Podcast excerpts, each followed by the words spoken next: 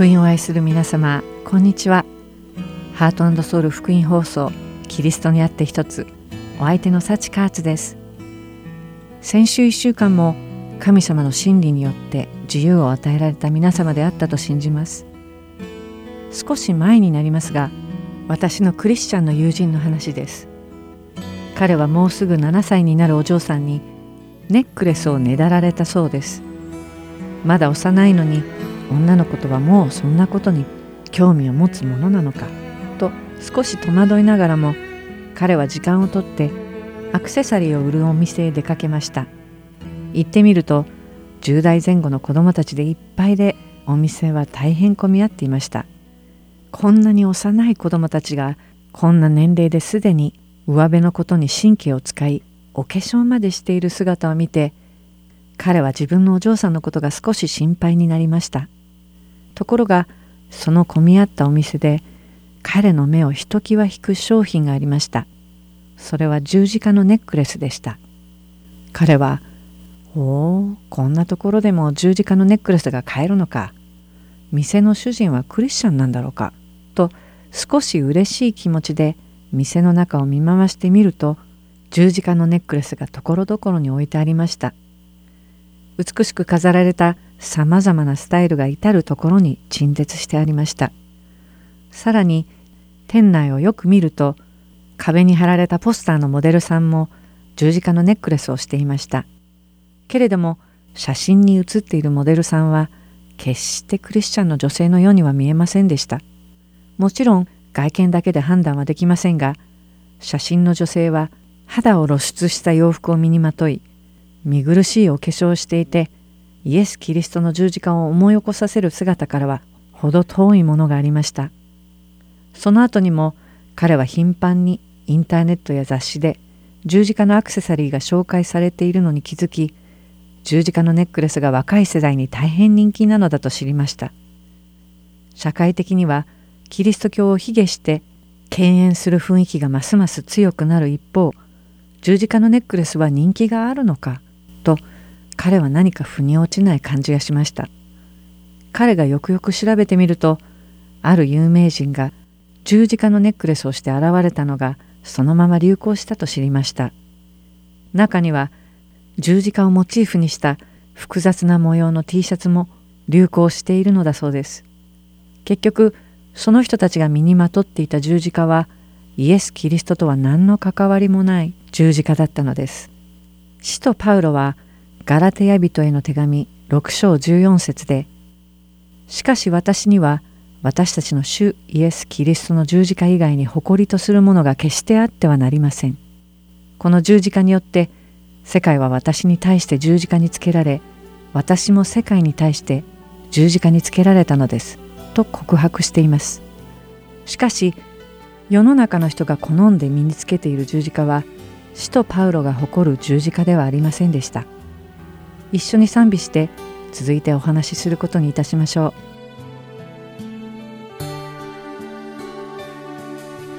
人生の中で巡る季節の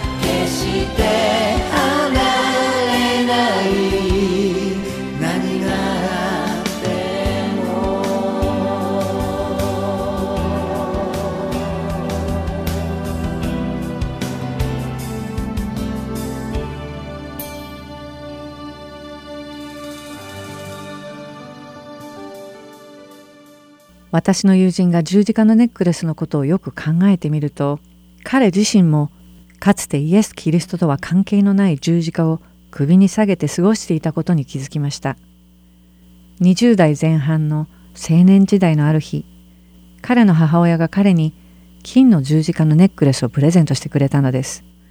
金色に輝く十字架を見つめていた頃の彼はまだイエスを知りませんでした。イエスを知らず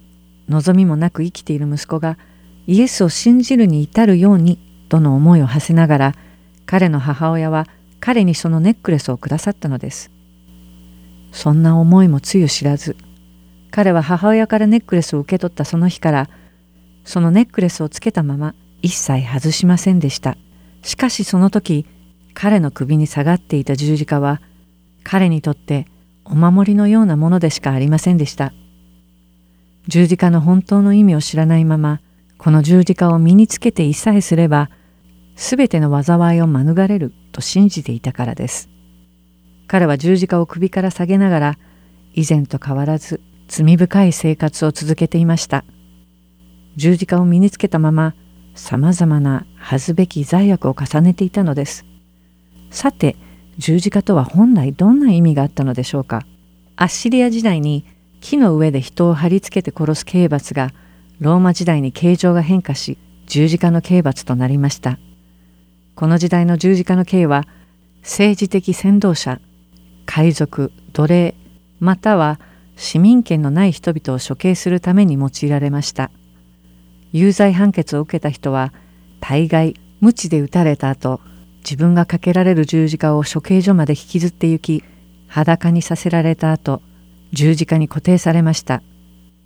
罪人の頭の上にはその人の名前と犯した罪の内容が公表されます処刑人は非常に厳しい疲労に見舞われ衰弱して気力が尽き果て心臓麻痺を起こして死に至るという残酷極まりない刑罰なので鉄の棒で罪人の足を砕き折り衝撃によって気絶させ早く息を引き取れるようにするものなのだそうです。これこそイエス様が苦しまれた十字架であり十字架の意味なのです。私の友人がイエスを知らずに身につけていた十字架は事実上私たち人間の罪のために私たちがかけられて死なねばならない十字架だったのです。それは私たちを守ってくれるお守りではなく私たちを裁く呪いの十字架でした私たちの周りにはあまりにも多くの人たちがその呪いの十字架をアクセサリーとしてまた衣服として身につけています。それが自分の罪に相当する十字架だということを知らないままにです。同じように自分の罪に相当する呪いの十字架を首から下げてひたすら罪深い生活を続けていた私の友人を憐れんでイエス様が彼を訪ねてくださいました。私の友人がイエス様を信じた時にイエス様は彼の首から下がっていた呪いの十字架を救いの十字架に変えてくださいました。彼がかかって死なねばならなかった十字架にイエス様が代わりにかかって死んでくださったのです。恥ずべき十字架が誇るべき十字架に変わったのです。イエス様はルカによる福音書14章27節でこうおっしゃっています。自分の十字架を追って私についてこない者は私の弟子になることはできません。私の友人は悟ったのです。十字架は単に首から下げるものではなく背負っていくということをです。キリストの弟子になるには自分の十字架を背負ってイエスに従うということだからです。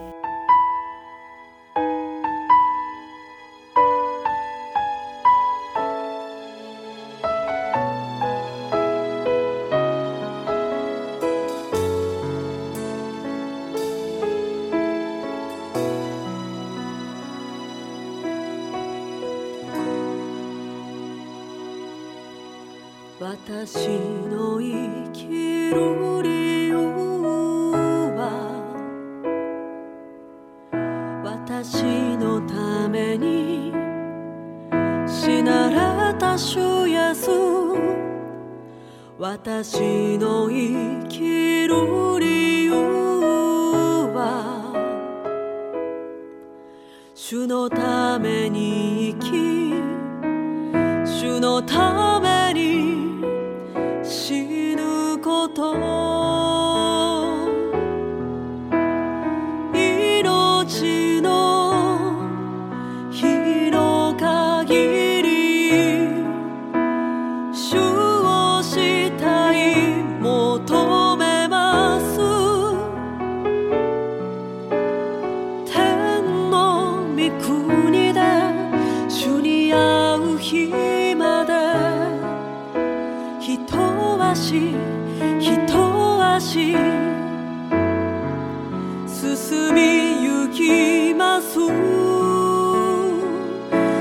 私の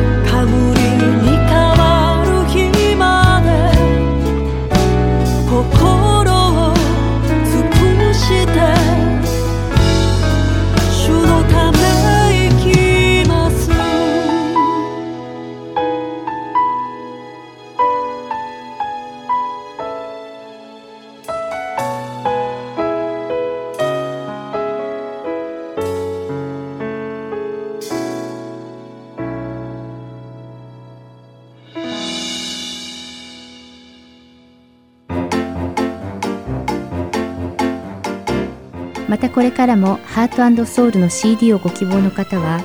ハートソウル .org at gmail.com heart and seoul org アットマーク gmail.com までご連絡ください。ご連絡いただき次第送料無料にて送らせていただきます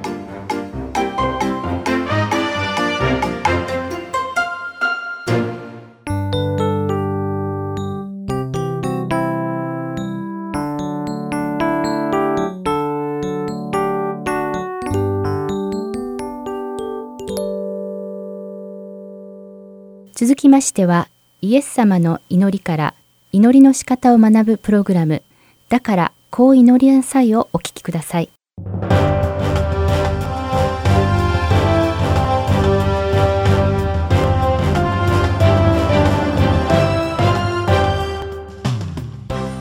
皆さんこんにちは。だからこう祈りなさいの時間です。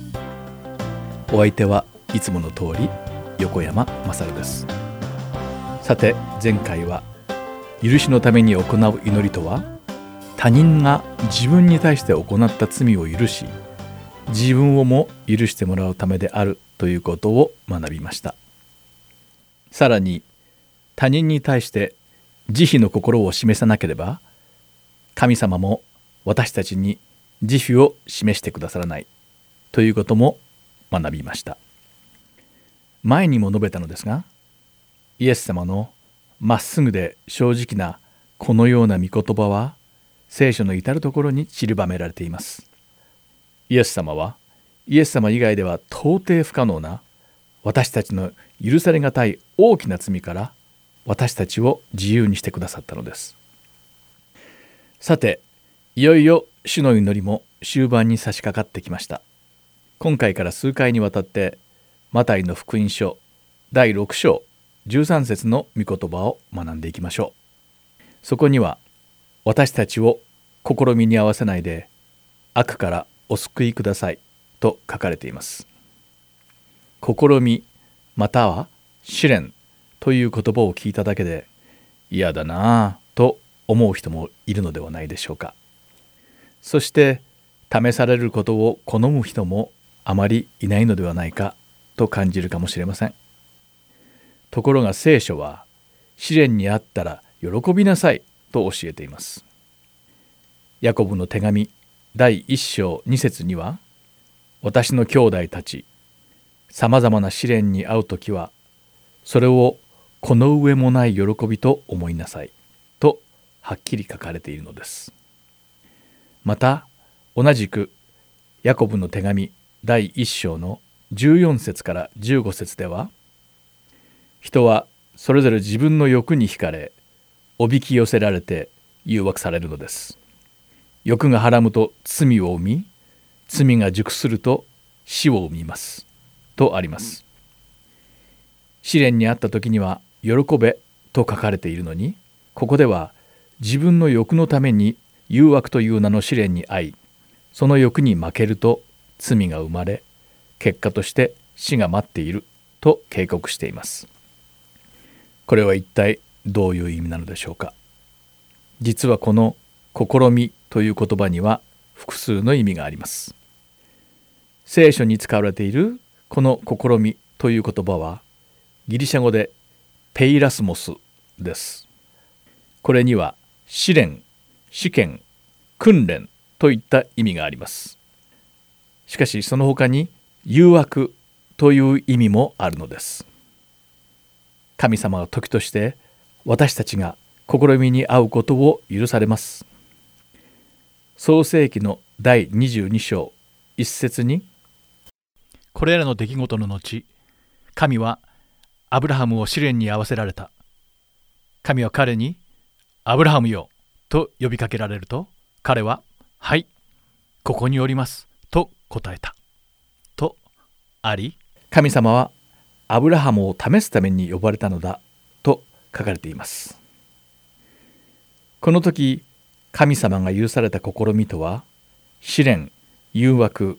訓練のうちの一体どれだったのでしょうか。その答えを知るためには試みに遭う前のアブラハムの人生が書かれている創世記を詳しく調べてみる必要があります。試みを許される前に神様は100歳になったアブラハムにイサクという名前の息子を授ける約束をしてくださいました。妻であるサラは90歳で常識では子供が産める年ではありませんでした。誰が見てもこの2人の間に子供ができることは不可能に思いましたがアブラハムは神様の恵みによって奇跡を体験します。そしてアブラハムは約束を決して違えない神様を知るのです。しかしそれだけではありません。ペリシテ人の王であるアビメレクとその将軍ピコルがアブラハムのところへ訪ねてきてこう告げました。あなた方が何をしても神はあなたと共におられる。彼らはアブラハムと和平の条約を結ぶことを決めました。アブラハムよりはるかに高い権威と力を持つ他国の王がわざわざ来て最初に和平条約を提示するなどということは驚嘆に値する出来事なのです。このような状況は自然の摂理に反するだけでなく弱者に強者が和平の条約を申し出る。そんなことはかつて聞いたこともありません。そしてこれらの出来事を通じてアブラハムは神様の全能の力と強さを体験します。不可能を可能にする能力を持った私たちの父なる神様は約束を決して違えない神様であることを身をもって経験するのです。こうして神様の無限の力を理解したこのアブラハムに対して神様は試みに合わせることを許されたのです。この試みの目的は一体何だったのでしょうか？アブラハムを誘惑し罪を犯させるための試みだったのでしょうか？それとも神様が許された苦痛と訓練を通してアブラハムの信仰を強くするためだったのでしょうか？それはもちろんアブラハムの信仰を深めるためでした。そしてこれこそが試みにあったら喜ばなくてはならない理由なのです。神様は私たち人間の生活にご自身を惜しみなく表し恵みを与えてくださり私たちの信仰の深さを測るために試練や苦痛をあえてお許しになります。信仰が試される試練は忍耐を育ててくれます。そしてこの忍耐が私たちの父である神様が欲する試みの完璧な結果なのです。その忍耐を働かせることによって何も欠けたところのない完璧なものとなれるのです。ヤコブの手紙第1章4節にその忍耐を完全に働かせなさい。そうすればあなた方は何一つ欠けたところのない成長を遂げた完全なものとなります。と書かれている通りです。しかしここで忘れてはならないのは神様は決して私たちを罪に陥れるような誘惑をなさる方ではないということです。ヤコブの手紙第1章13節に誰でも誘惑にあった時神によって誘惑されたと言ってはいけません神は悪の誘惑を受けるような方ではなくまたご自分でも人を誘惑したりなさらないからです。と書かれている通り私たちの父である神様は悪魔によって誘惑されることは不可能であり自ら誘惑をなさる方でもないのです。ではヤコブの手紙の中にある罪に陥る誘惑とはどういうことを言っているのでしょうか。その答えはヤコブの手紙第1章14節にあります。人はそれぞれ自分の欲に惹かれおびき寄せられて誘惑されるのです。と書かれており全くその通りなのです。私たちが罪を犯すのは決して神様に誘惑されたからではなく自らの欲望に負けてしまうからなのです。そうなるとイエス様が私たちに試みに合わせないでくださいと祈れと教えてくださっている中にある試みとは一体どの試みを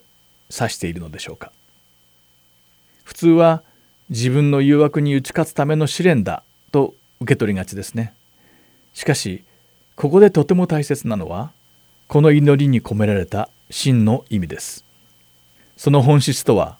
私たちが罪の力によって失敗をしないことまた誘惑に負けないことを強く告白することなのです。私たちはイエス・キリストによって新しい命を与えられ精霊に導かれた清い生き方をしようとしています。しかし肉体の欲望は依然として私たちの中にありいつでも好きあらば罪を犯すように誘ってきます。毎日が魂レベルでの戦いなのです。それに打ち勝つためにこの祈りがあるのです。私たちが罪に負けず罪の中に生きることをやめると告白し神様に私たちの命をぎゅっと掴んでいてくださいとお願いするのです。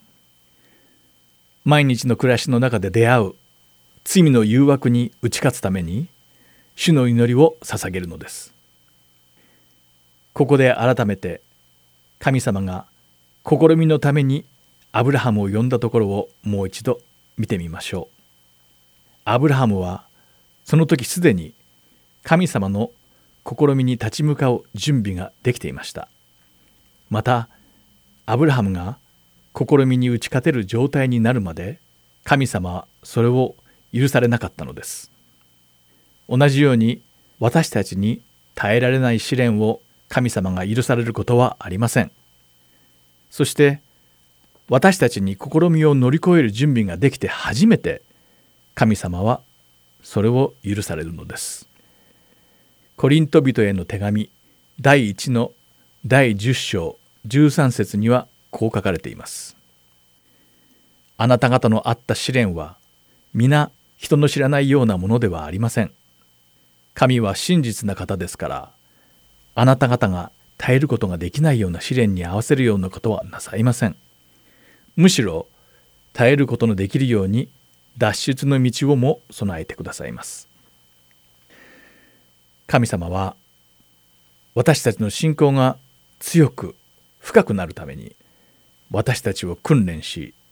苦難を経験することを許されます。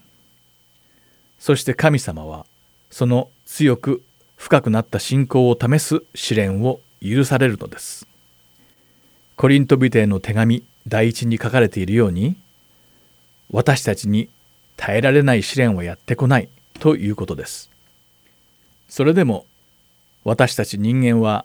くじけたり失敗したりします。そしてその失敗は自分の欲望や自分の意思に従ってしまった結果です。それではこういった過ちはどうしたら避けられるのでしょうか？答えは簡単です。それは自分の欲望に従うのではなく私たちの中にいる精霊に耳を傾けて毎日を生きることです。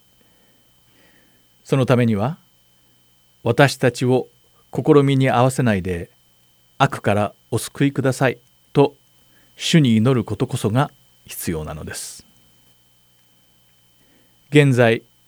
試練を何か経験していますか？もしそうであるならその試練には必ず耐えられるはずです。しかし自分の欲望に従ってしまえばその試練には勝てません。天にいます父なる神様にこう祈りましょう。天にいます私たちの父よ。私たちを試みに合わせず悪からお救いください。と。だからこう祈りなさい。今回はここまでです。お相手は横山勝でした。皆様に神様の豊かな恵みがありますように祈っています。それではまた。さようなら。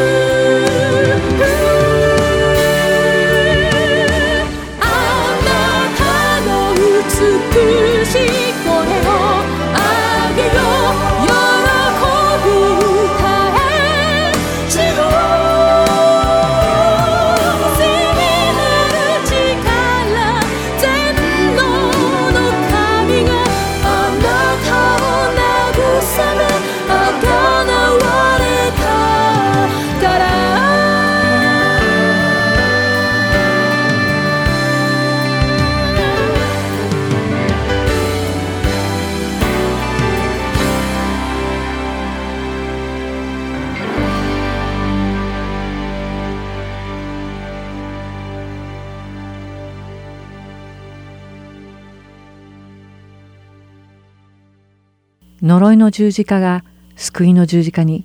恥ずべき十字架が誇らしい十字架に変わる奇跡